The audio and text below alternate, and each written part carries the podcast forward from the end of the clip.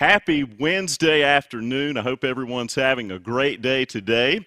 It's a little bit different. Usually I'm saying happy Wednesday evening, or last week we did film on a Thursday, but I'm glad to be with you, and I hope that you are blessed tonight as you're viewing these materials. Please make note that we do have the handouts available. You can go to www.littlerockchurch.net, and when you get to the top of our homepage, there is a link there that's labeled Bible Studies. And it will pull up all of the handouts, not just for the recent video sessions, but even all the way back to the background material that we were doing in our opening sessions together. As we gather today, as we prepare to dive into God's holy word, would you join me for a moment of prayer? Heavenly Father, we thank you for the beautiful treasure that is your holy word. Lord, as I think of the words from Psalm 119, we are to hide your word in our hearts so that we might not sin against you. And Lord, the only way that this is possible is as we spend time in the word reading and rereading and studying and prayerfully meditating over its riches, that we're able to understand what you have for us, and we're able to take these words, some 2,000 years old, and apply them to our situation today, and to rediscover what it means to live as a kingdom people. Lord, I ask for your hand of blessing to be upon all who are viewing this tonight. Be with me, give me the words to say, the clarity of speech. May these moments together be a time of learning and growth for me, for my brothers and sisters, so that we might apply these words and grow closer to you and be the church that you've called us to be. In Jesus' name, amen. When we were last together, we were in chapter 9 of Matthew, and we're still a few verses from the conclusion of chapter 9. So I'd like to invite you to join me at Matthew chapter 9, verse 27, and we're going to take a few moments to finish out that chapter before we move over into chapter 10. Matthew chapter 9, picking up at verse 27, we hear these words. As Jesus went on from there, two blind men followed him, and they cried loudly, "Have mercy upon us, Son of David." When he entered into the house, the blind men came to him, and Jesus said to them, "Do you believe that I am able to do this for you?" They said to him, "Yes, Lord." Then he touched their eyes and said, "According to your faith, let it be done unto you."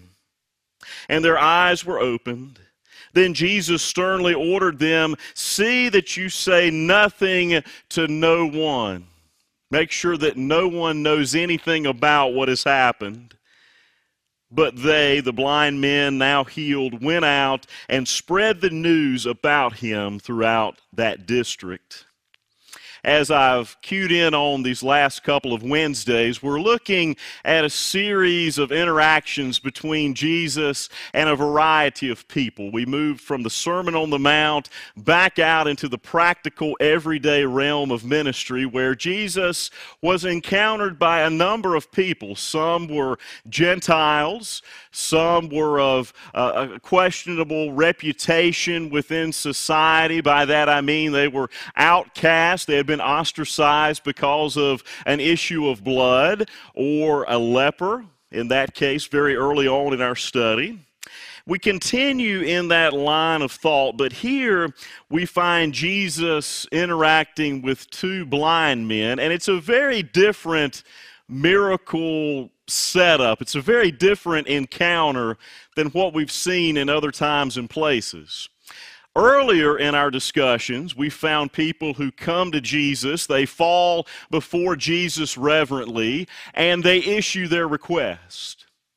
We find, as is the case with the woman with the issue of blood, that she mingles in with the crowd, and she believes unto herself, if she can simply reach out and touch a portion of Jesus' garment, she will be healed. But here we find two blind men crying out to Jesus that God's Son may have mercy upon them, But rather than turning their way, rather than focusing his attention right then and there, it tells us that Jesus goes on into the house. And that seems so very uncharacteristic of the Jesus we're most accustomed to. We think of Jesus being available at every beck and call. I don't believe in this text for one moment that Jesus was trying to snub the two blind men, but I do think that it was a test in the sincerity of their faith, as in they had to pursue Jesus. How bad did these men desire their healing? How strong was their faith? Were they only understanding Jesus as being a magic maker, someone who could work good deeds, do with them what they wanted, and then go on about the rest of their lives? But now we find that there's an element of faith that really tests our drive, our desire, if you will. The fact that God doesn't simply dole things out on our terms and our timetable in life.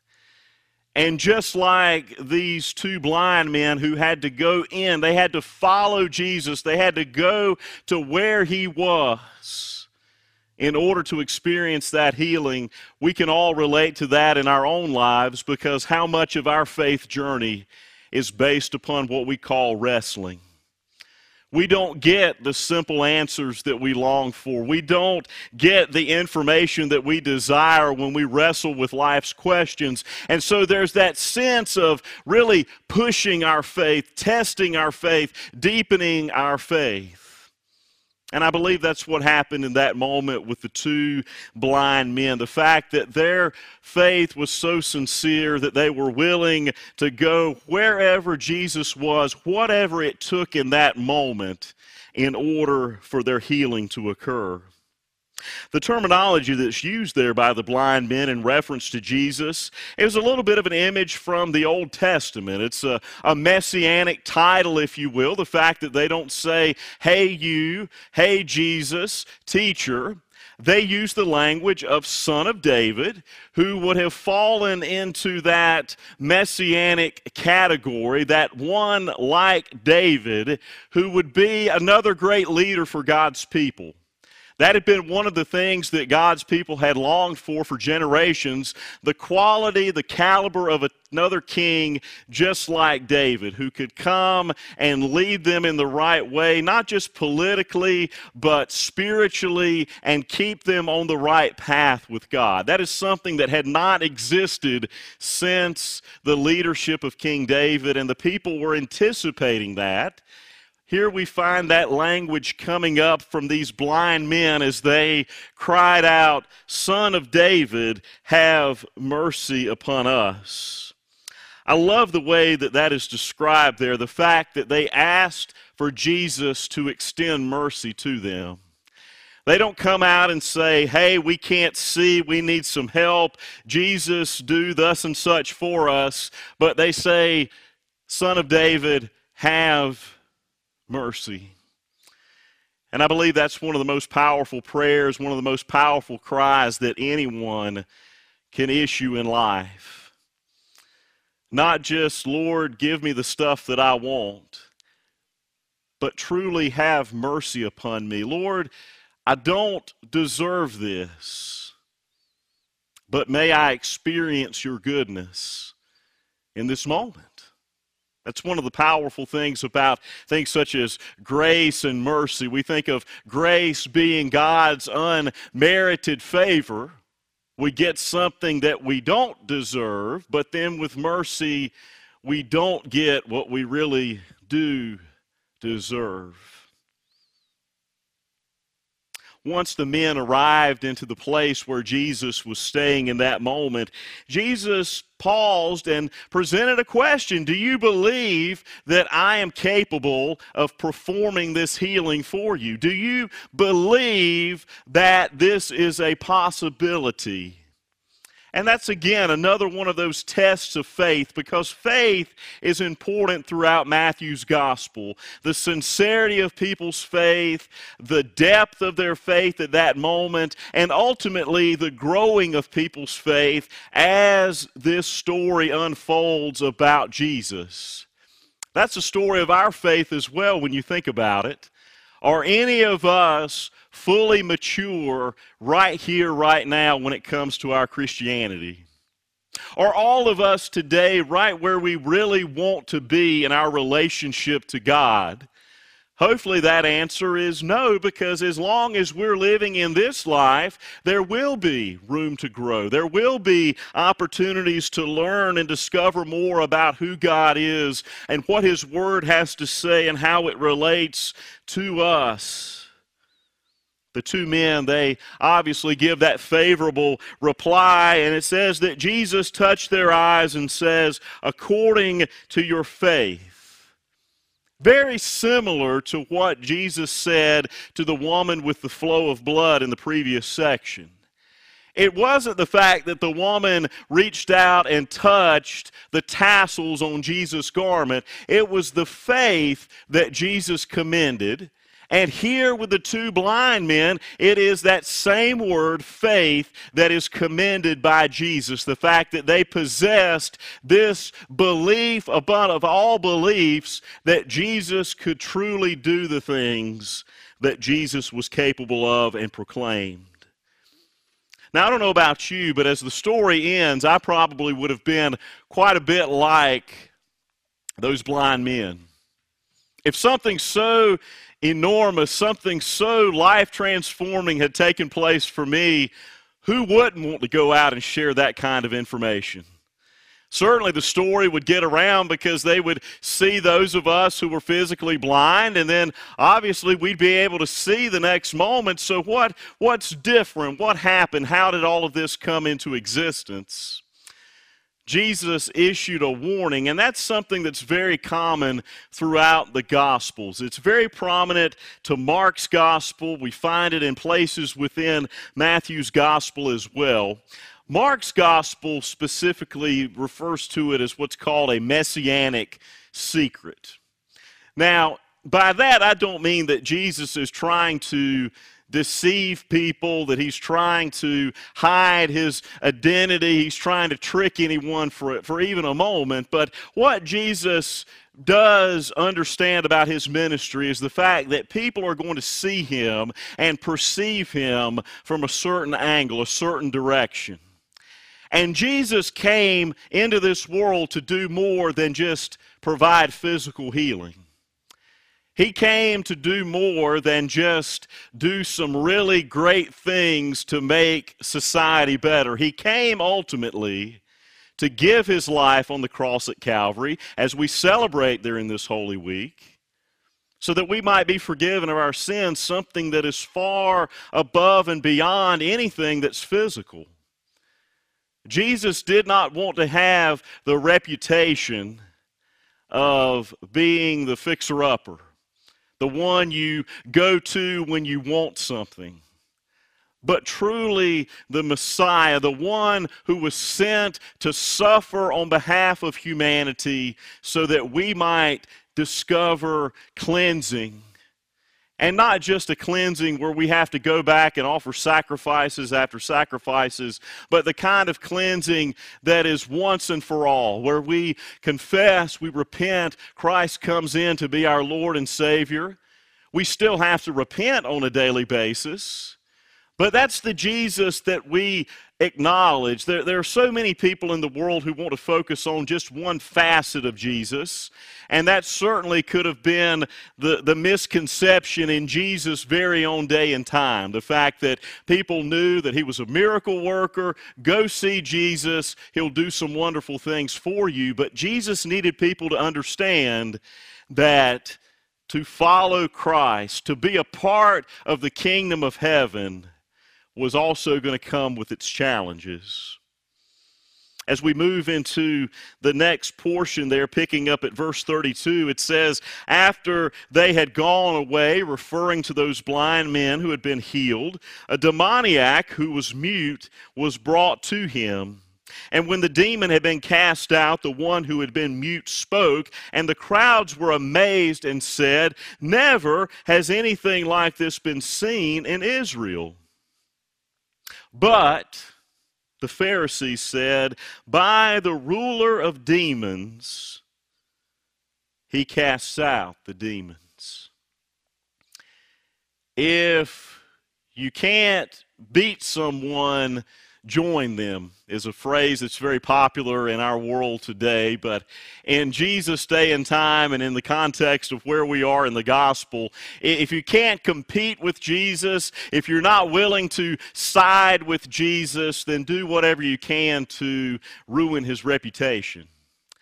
And that's what we've seen already with a group of scribes who have accused Jesus of blasphemy at the very beginning of Matthew 9. And now we find the Pharisees rumbling in the background, and they're accusing him of being able to cast out demons by being demonic with his own power. That just does not seem like a reasonable, logical argument, but that is exactly what they tried to do to disprove, dispel, discredit the work of God's Son.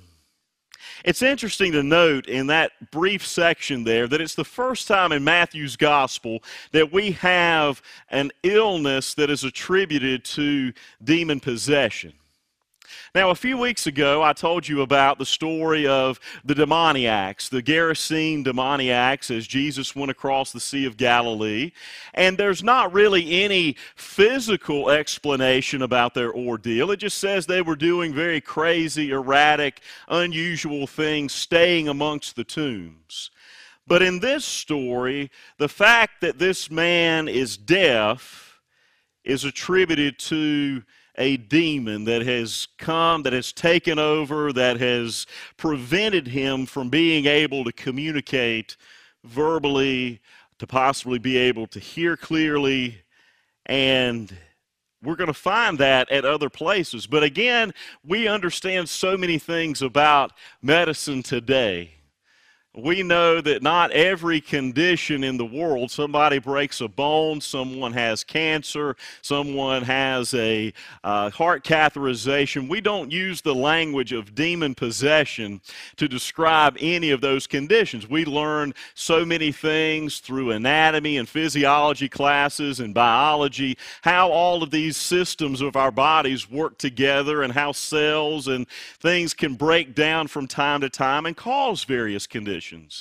So when there was not really a logical explanation, demon possession was sort of the catch-all category for why things happened. The people's response. We noted that the Pharisees accused Jesus of being empowered by the devil to cast out these demons. But now we find the crowds once again being amazed. In fact, it says they never had seen anything like this in all of Israel. Now, if you really want to get on the bad side of the religious leaders, make a statement like that if you're one of the common Jewish people. Because the fact that they had never seen anything like this, obviously we've already mentioned that Jesus came to do more than just help people out and perform miracles. But even in his teaching, he was so far above and beyond anything that they heard. At the tail end of the Sermon on the Mount, it says they were completely amazed because he spoke with such power and authority. Now, that doesn't say a whole lot for the religious establishment, does it? The Pharisees, the scribes, the Sadducees, they were pretty much set in their routine. They were focused on their traditions. They really didn't do anything that was life-giving for the Jewish community. And now Jesus has come onto the scene, and people are discovering things that they haven't seen in their lifetime, and it's overwhelming. Could you imagine living in Jesus' day and time? You've never seen such miracles. You've never heard such wonderful teaching. And then, boom, here comes this man, Jesus. and he's really shaking things up. He's turning the world right in there around Capernaum upside down for the kingdom of heaven. Moving beyond that, Jesus goes about his ministry in a very general way. This is very similar to something we saw back in chapter 4 when Jesus began to perform a few general miracles. There aren't really any specifics given here, picking up at verse 35, but it does seem to be kind of a transitional point as Jesus is moving from one focus, one emphasis, such as ministry, into the Sermon on the Mount. Now he's in ministry, but he's getting ready to move into another body of teaching that takes up the fullness of Matthew chapter 10. Verse 35 says, "Then Jesus went about all of the cities and villages, teaching in their synagogues and proclaiming the good news of the kingdom and curing every disease and sickness. Now, when he saw the crowds, he had compassion for them because they were harassed and helpless like sheep without a shepherd. Then he said to his disciples, 'The harvest is plentiful, but the laborers, they are few. Therefore, ask the Lord of the harvest to send out laborers into his harvest.'" The compassion, the mercy, the grace, the love with which Jesus looked at people. If only we could see people that way. If only we had the same kind of Christ-like lenses with which to see the pain, the suffering, the challenges of people in the world around us even today. Jesus looked out upon his fellow Jews, and he saw a people, not just who were hurting physically, who came in need of that form of healing, but he saw a people who had been misled and been misguided for generations, you might say. The religious leadership really had not fulfilled all of their goals and responsibilities that God had established for them, and instead of leading the people into a close-knit relationship with God, in a way the religious establishment were driving a wedge into the relationship between God and God's people.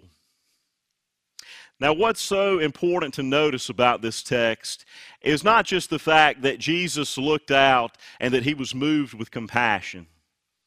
Real quick, let me point out to you that word compassion there. It means to be touched in the very deepest part of one's existence, all the way down to the very center of one's being. These people and their condition touched Jesus.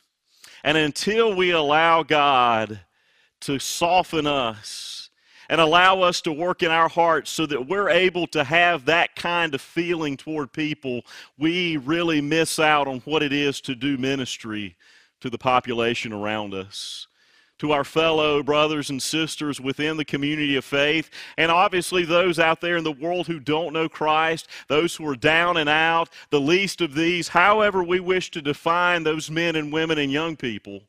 Until God does a work right here, it is impossible for us to really see them and appreciate them and attempt to understand those individuals on their terms, right where they currently are in life. Jesus could have easily dealt with the situation right then and there. We often say that of Jesus, that when we look at the world around us, God could snap his finger, make everything well, make everything peaceful in society. But one of the wonderful things about this journey of Christianity, being a disciple, a learner, a follower of Christ, is the fact that Christ invites us in to be a part of something. Jesus could not be every place at every time when he walked on this earth. He did some phenomenal things during that time, but if you think about it, his range of travel was very much limited to the northern portion of Galilee and the few treks that he made down to Jerusalem. He was in one primary location. But what he does say here is the fact that there is a harvest out there and workers are needed. Doesn't say one worker. He doesn't say, okay, I'm going to do all of this stuff by myself and you all just take the credit, but he invites his disciples into that work that he was doing. And here is where we start to really understand what Jesus said very early on in Matthew about, follow me and I will make you fishers of people. Jesus had taught, Jesus had performed miracles. Now at this moment in the story, Jesus begins to equip his followers to continue the work that will happen long after his death, burial, resurrection, and ascension. Now that terminology is still a little ways away, although the word cross is going to come up for the very first time in Matthew 10. God knew early on that his kingdom work would be fulfilled through people working together. How well do we feel our role, our place, our responsibilities within God's kingdom work? We often say, well, somebody will do it if I come up short. Somebody else will take place. That's not, we'll take care of that. That's not within my job description. That's not something I'm really comfortable with doing. It's easy to find opportunities to get off the hook, but here Jesus has invited his followers, and God continues to do that even in our world today to share in this ministry of his kingdom. And it's that transitional point that sets the stage for Matthew 10. Matthew 10 is going to be the second of the 5 teaching portions of Matthew's gospel. As we talked about in our very early study of the background material, Matthew is known as the teacher's gospel or the teaching gospel because there is so much teaching that happens in really long portions of the Scripture.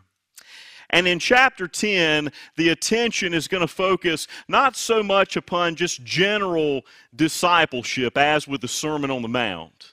But here we find that the focus narrows down upon the mission that Jesus was preparing these apostles to go upon. Now notice just then I said something I don't say a whole lot because most of the time I use the term disciples. But just then, I referred to the 12 as apostles. What is the deal? What is the difference? The words are similar, but at the same time different. They at the same time function together while being unique. But when we think about it, they all do essentially the same practice of the faith.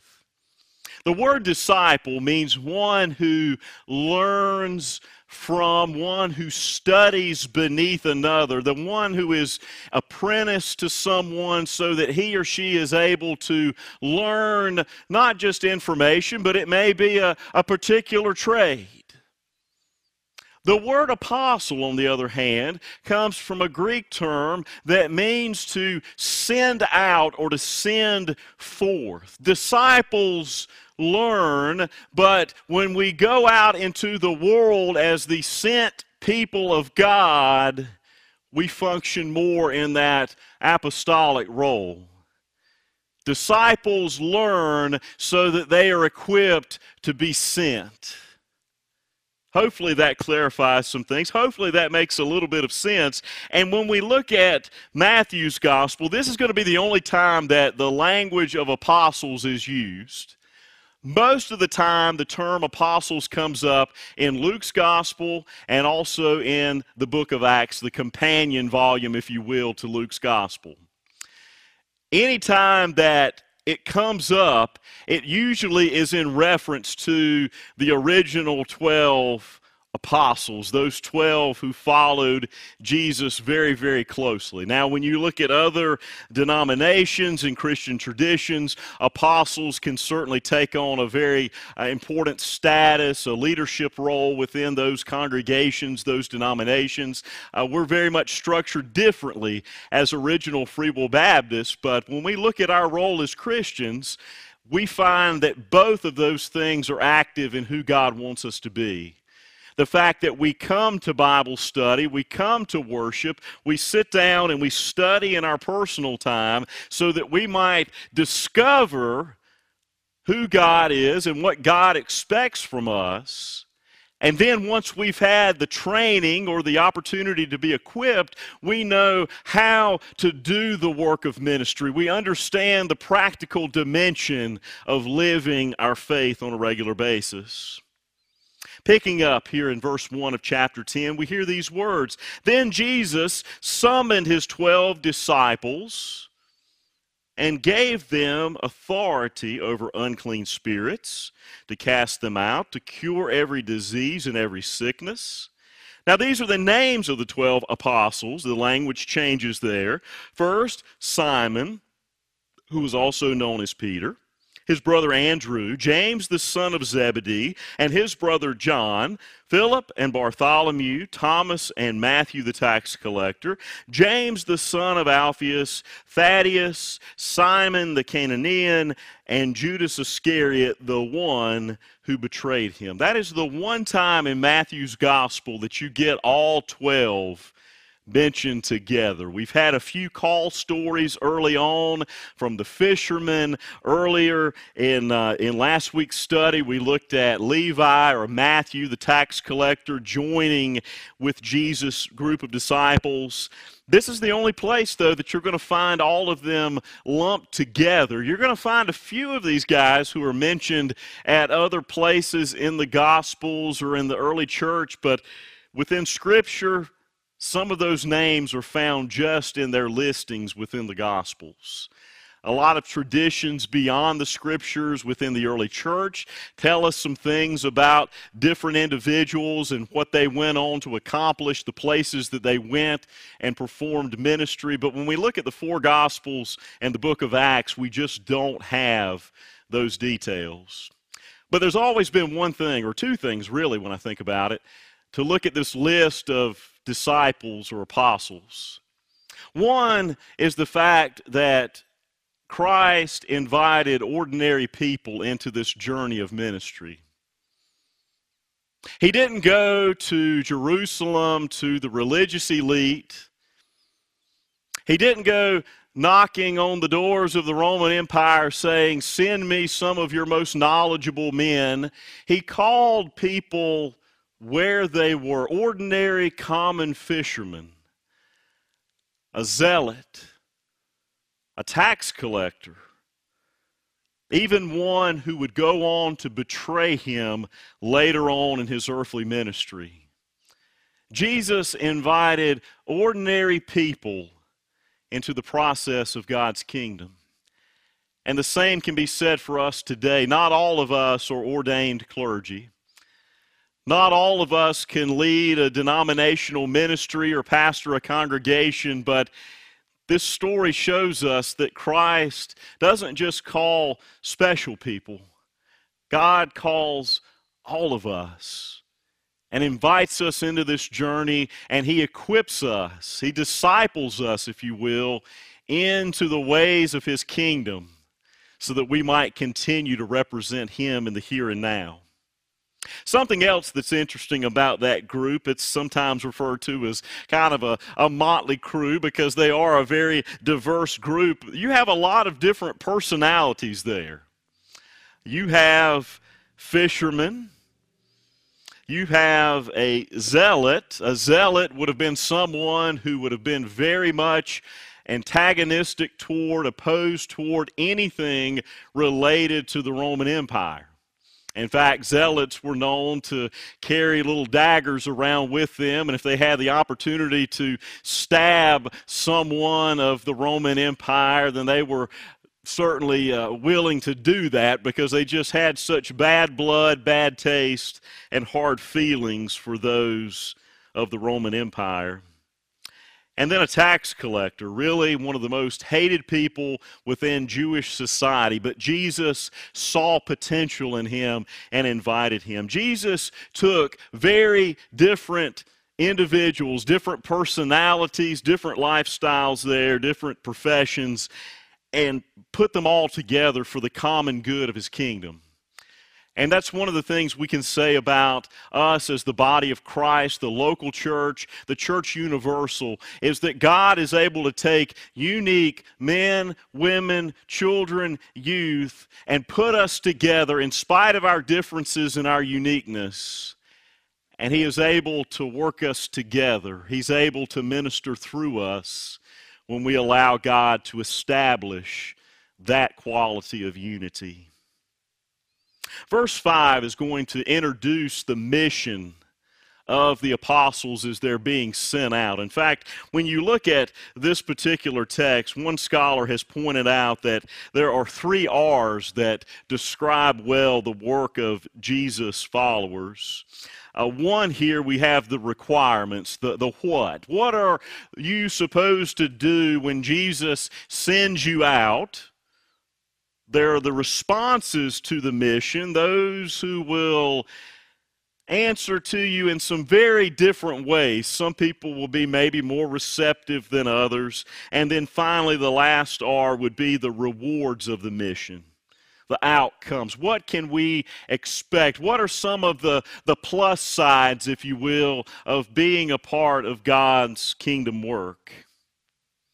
Before we can really get too deep into it, though, we have to look at the requirements. Verse 5 says, "These 12 Jesus sent out with the following instructions: Go nowhere among the Gentiles, but enter no town of the Samaritans either. Go to the lost sheep of the house of Israel, and as you go, proclaim the good news. The kingdom of heaven has come near." That's very important. We'll come back to that in just a moment. Cure the sick, raise the dead, cleanse the lepers, cast out demons.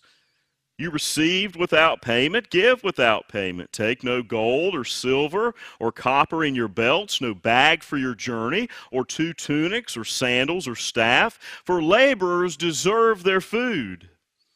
Whatever town or village you enter, find out who in it is worthy and stay there until you leave. As you enter the house, greet it. If the house is worthy, let your peace come upon it. But if it's not worthy, then let your peace return to you. If anyone will not welcome you or listen to your words, then shake the dust from your feet as you leave that house or town.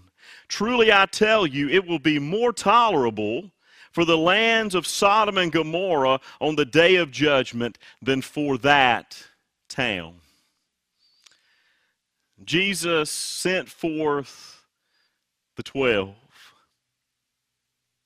and He gave these instructions that may seem a little bit unusual, because when we think about the gospel of Christ, we consider that to be something that's pretty inclusive, where it is available to any and everybody who will receive God's precious gift. It seems a little bit out of Jesus' character to think that maybe, just maybe, Jesus was playing favorites. Jesus was trying to limit the spectrum of God's love and goodness through His ministry. But that's not exactly what's going on here. We've already found some interactions in previous chapters between Jesus and the non-Jewish Gentile population, if you will, and those encounters were very favorable. They were positive. Jesus ministered. He expressed the wonderful faith that those individuals had. But now, what's Jesus doing? Is Jesus changing His tune? No. One thing we've got to remember about Matthew's gospel especially is the Jewish nature of this book. The Jewish nature of this book. There are a few examples of Jesus interacting with Gentiles, and by the time we reach the end in Matthew 28, we hear those words of the Great Commission to go into all of the world and make disciples.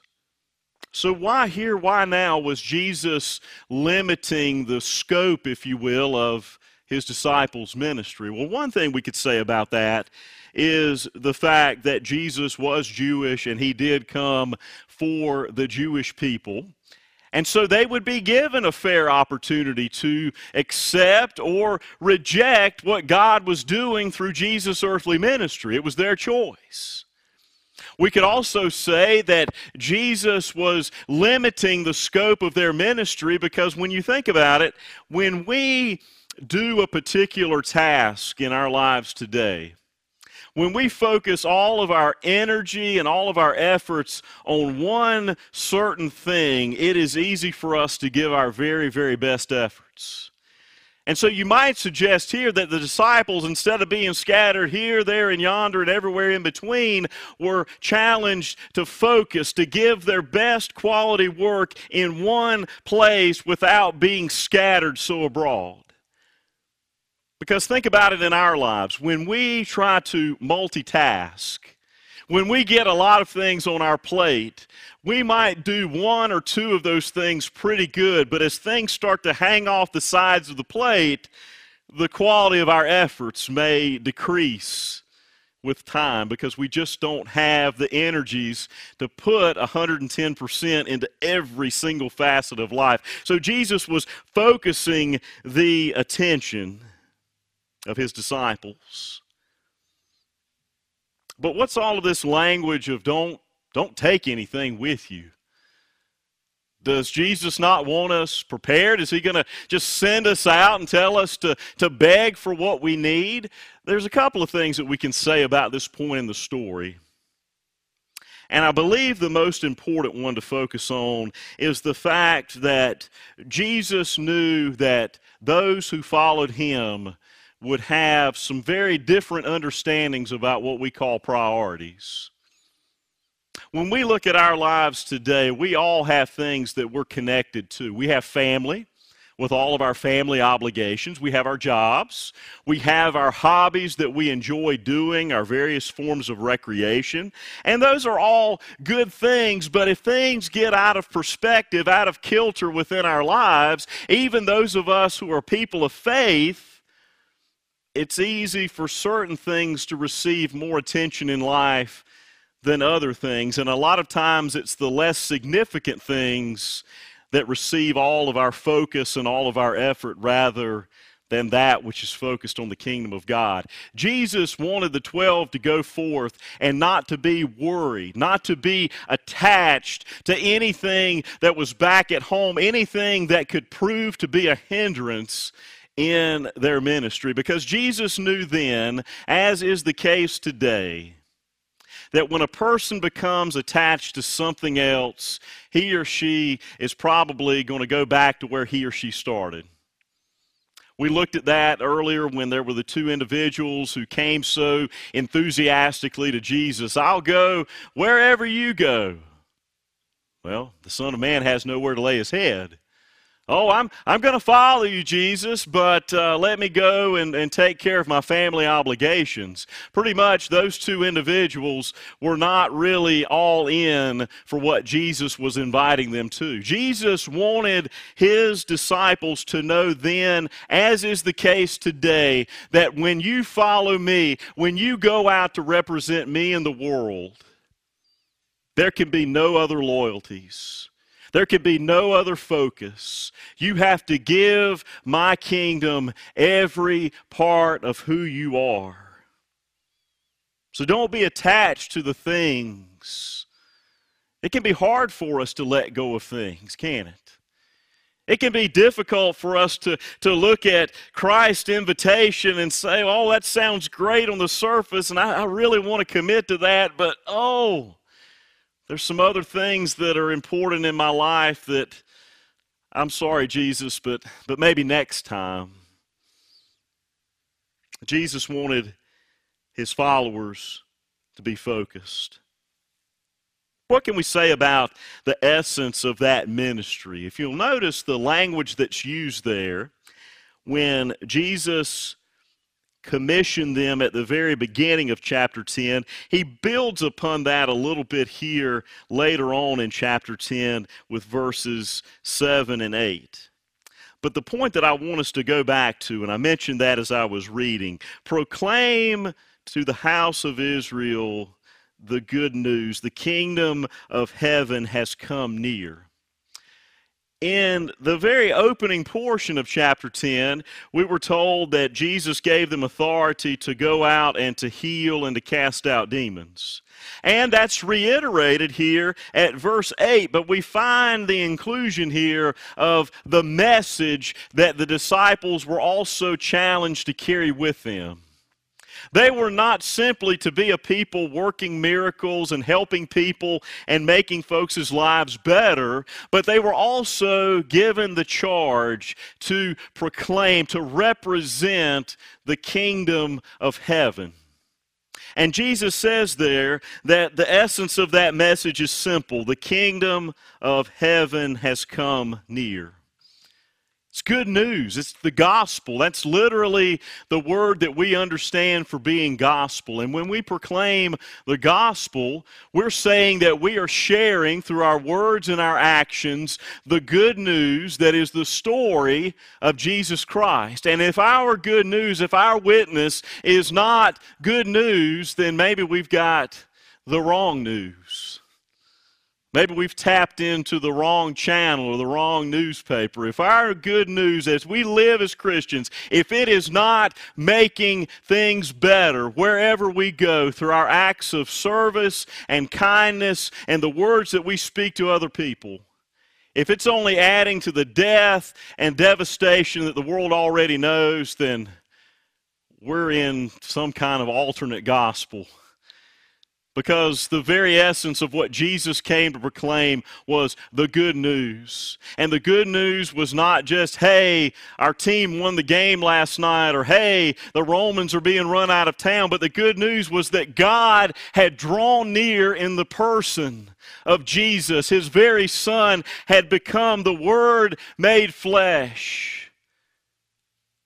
And He came to live and not just speak about the things of God, but to truly show us as human beings what God is like and what God has expected all of us to value in life and the quality of people that God wants us to be as we seek to live out our days here in this world. Notice how He describes the kingdom of heaven, the fact that it's come near. And that adds just a tad bit of urgency to the work that exists before the 12. The fact that God is doing this work, it has started, it's not yet finished, but it's so important that you need to get to work, you need to get busy doing the things that I have commissioned you to do. Now, I know today it's been some 2,000 years since Jesus uttered these words from the time that He came and walked among us, what a lot of people would refer to as the first advent. And we continue to anticipate that second advent, that second coming. We don't know when that's going to take place, but one thing that's just as true today as it was back then is that Christ wants us to keep busy. It's not time to sit back on our laurels. It's not time just to sit around and twiddle our thumbs and wait until whenever He should return. Jesus wants us to view the gospel and the fact that God's kingdom has come near with so much urgency. What are the things you consider to be urgent in your life, or what do I consider to be urgent in my life? The things that are urgent are the things that are going to get not just the best attention, but also the most attention. And we're going to do those things passionately, enthusiastically. If someone, for example, talks to me about a piece of farm equipment or car racing or NC State, I get pretty excited about that. That same sense of enthusiasm should also be translated into how I seek to live out Christ's teachings and how I seek to represent God in the world around me. When things are important to us, we get excited about them. And when we get excited about those things, people begin to take notice in the world around us. But Jesus says, it's not going to be easy. And that's one of the great truths about the entirety of the gospel, but especially the honesty of Jesus here in Matthew chapter 10. Jesus doesn't give fine print. Jesus doesn't tell just part of the story, follow me and things are going to be grand in your life, but Jesus says that if you join up with me, it's going to cost you something. It's going to challenge you. You're not going to be able to do this in your own human power and strength. You've got to lean upon me to accomplish this work in the world. And so as these disciples, these apostles are going forth, in some places they'll be greeted. There will be people who are hungry for the message that they had to bring. There would be people who needed healing and readily received them, but then there would be times when they would not be received nearly as warmly or welcomed as warmly. And in that moment, Jesus uses the language of shaking the dust off of one's feet. It was very common in that day and time for the average Jew, when he or she would travel to a Gentile region and back, or through a Gentile region to go somewhere else, once they would get close to going back into the Jewish land that had been promised to God's people, they would shake the dirt off of their sandals, because they did not want to take the contamination, if you will, of the Gentile property over into God's land. What in the world does that have to do with going out and doing ministry? Well, a simple way to put it would be this. I had a professor at Mount Olive some years ago that challenged us in some of our discussions and class debates. He would make a simple statement: know what hills are worth dying on in life. Know which battles are worth fighting. You can go in and try to convince someone that the way of Christ is true. You can go in and you can browbeat them and you can try to just really work them over, and they still may not come to that faith. In fact, they may resent the faith even more so. But at least in those moments, we sow a seed. We're faithful to what God uses us for in that season, and then we move on. We don't continue to go on and on and on and on, because a lot of times that going on and on does more damage than good to our witness and the reputation, the integrity, if you will, of the Christian faith. If you're received, so be it. If they don't listen, know that you have done your part and move along. But the tragic thing of all of this comes in verse 15, when it says, for those who reject the gospel, for those who will not receive Jesus, that day that's coming, that day of accountability, it's going to be easier on Sodom and Gomorrah than for those who reject the Son of God. And that's a powerful image that we find from the book of Genesis. And you know the backstory of that is Lot and Abraham, they had separated. Lot and his family had moved closer to the cities of Sodom and Gomorrah. The land was lush, it was full, it was beautiful pasture. Abraham settled farther away, but over time Lot was lured into the enticements of Sodom and Gomorrah, and those reputations were very perverse. We don't have to go into all of the particular details, but they were not good, moral, and upstanding communities. And because of that, the judgment of God came upon Sodom and Gomorrah, and they were destroyed. Now, we know that's a very tragic story within Scripture. It's one of the most tragic stories of the book of Genesis, if not the entirety of Scripture. But here for Jesus to say the judgment for the one who rejects the Son of God is going to be harsher than what Sodom and Gomorrah experienced, as horrible as that was. Part of this here, what Jesus is saying is, it was bad for Sodom and Gomorrah, but just think about it. They didn't have an opportunity to reject the Son of God. They had an opportunity to change their ways, and certainly Abraham negotiated with God, trying to find a small portion of righteous people within those communities, but Unfortunately, it was to no avail.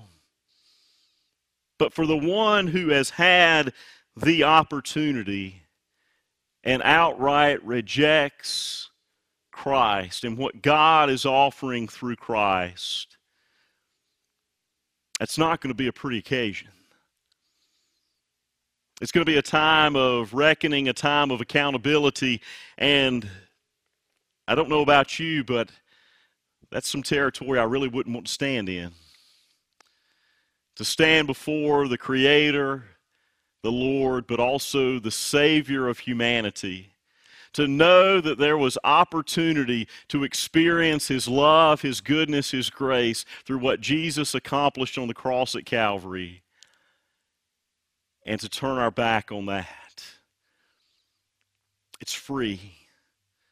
It's nothing that we can earn. It's a gift there to be received that God is giving us with no strings attached. That is the gift that we represent in the world around us. That is the good news that we carry forth. May that good news be important to who we are in Christ, but may we also live in such a way that others may notice and receive this gift as well, so that they will not experience those words that Jesus issues in Matthew 10:15. Sisters and brothers, thank you for being with us this afternoon. Our time has come and gone rather quickly, but next week we will pick up in Matthew chapter 10, verse 16. Look forward to being with you as we continue to elaborate upon the mission of the 12 and how that relates to who we are and how we live our faith today, and the challenges that we will inevitably face. The fact that being a Christian is not just about all of the gushy, warm, fuzzy things. It will come with a price. It will cost us, in some cases, everything that we have, everything that we are. As we dismiss, may you be blessed. May you enjoy this Easter weekend as we celebrate not just what Christ represented, what he taught on Maundy Thursday, the sacrifice that he made on Good Friday, but as we anticipate the empty tomb. May God bless you and keep you. May the Lord make his face to shine upon you and be gracious to you. May the Lord lift up his countenance upon you and give you peace now and forevermore. In the name of the Father, Son, and Holy Spirit, amen and amen.